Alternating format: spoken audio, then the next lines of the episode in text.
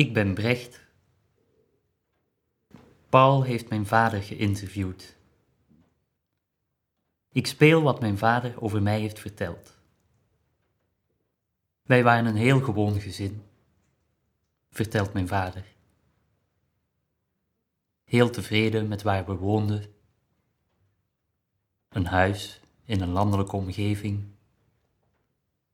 We hadden een tuin in Kiewit. Dat is ook mijn geboorteplaats.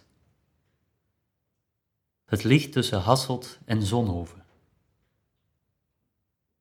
Ik was er fier op om Kiewitenaar te zijn.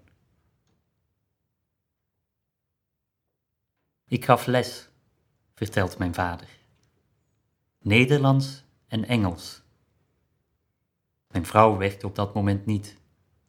Wij waren een ongecompliceerd, eenvoudig gezin. Na twee jaar huwelijk wilden we aan kinderen beginnen. Dat is heel erg gepland gebeurd. Toen het vlot ging met de eerste, dachten we, en nu willen we een tweede. En die is er gekomen. Ik vond Brecht altijd een heel erg mooie naam met oud-Germaanse wortels die je nog terugvindt in het Engelse woord bright. De schitterende.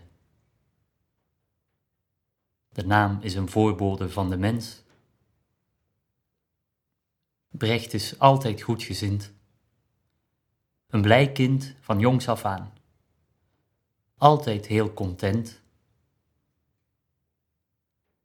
Als we gingen wandelen en hij zat dan in zijn kinderwagen, dan zei hij soms: En nu ga ik even slapen.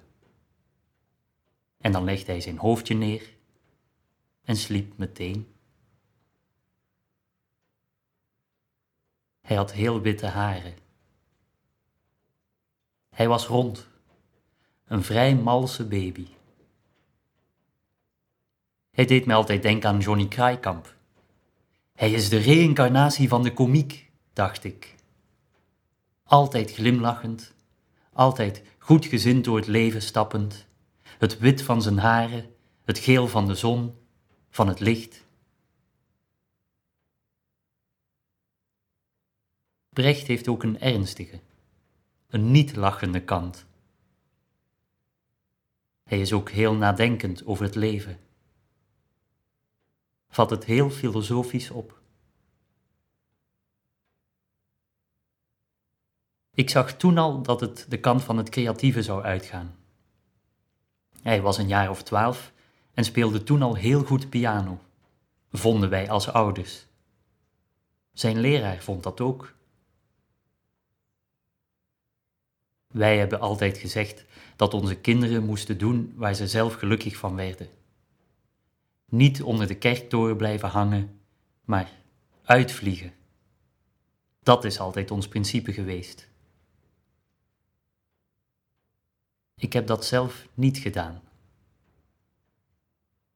Ik ben teruggegaan naar twee straten verder dan waar ik geboren ben. Dat is waarschijnlijk ook een van mijn mankementen. Dat ik dat niet heb gedaan. En juist daarom wilde ik mijn kinderen stimuleren om die fout niet te maken.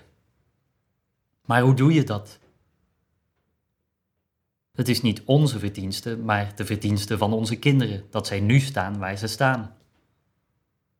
Hebben we ze gestimuleerd? We hebben ze vooral niet tegengehouden.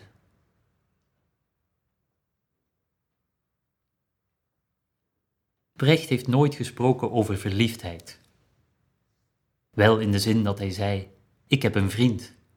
En dat wij zeiden: Ah ja, dat is goed, hij was toen midden twintig, woonde niet meer thuis. Zijn broer woont ook samen met een man. Die vertelde toen hij 18 was.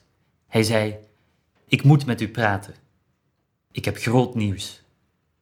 Ik heb een vriend. Toen we dat aan Brecht vertelden, zei hij: Ah ja, dat is goed. En ging gewoon door.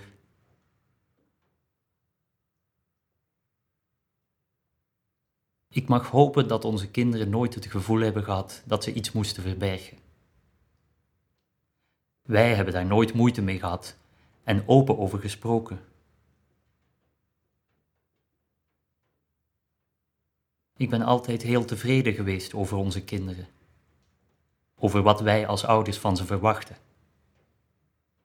We hebben ook nooit conflicten gehad en ze zijn altijd heel eerlijk en heel open geweest. Brecht heeft ook nooit gepubert, is nooit opstandig geweest.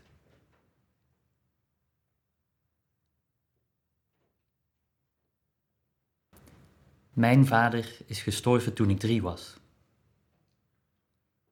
Ik wilde niet dat mijn moeder toen, of mijn schoonmoeder nu, beslag op mij zouden leggen. Het mag niet zo zijn dat er emotionele chantage gepleegd wordt. Het moet realistisch blijven. Ik heb mijn leven en zij hebben een plaats daarin. En andersom. Maar als we elkaar nodig hebben, dan zijn we voor elkaar. Als Brecht nu belt dat ik over een uur in Rotterdam moet zijn, dan zal ik vertrekken. En dat weten ze.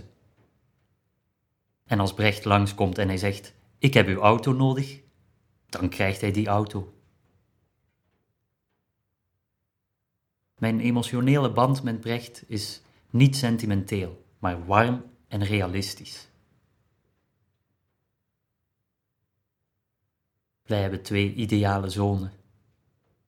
Ze zijn zoals ze zijn, perfect in hun imperfectie.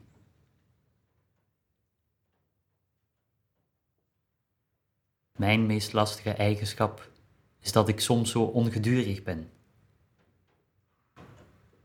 Als ik les gaf, nam ik wel alle tijd om iets uit te leggen aan de leerlingen. Maar bij mijn eigen kinderen was het soms zo van: Hoe zit dat? Of gaat dat nog gebeuren? Of de school is al een kwartier uit en ze zijn nog niet thuis. Hoe zit dat? Mijn moeder zat naast mijn vader tijdens het gesprek, op de bank. En boven hen hing een schilderij van een Nigeriaanse kunstenaar. Zijn naam is Martin Oluwadiran. Hij was vluchteling geweest en 20, 30 jaar geleden naar België gekomen. Het schilderij heeft woeste kleuren. Oranje, blauw, groen, zo op het doek gekwakt. En in het midden, opgebouwd uit heel fijne scherpe lijntjes, staat een schip.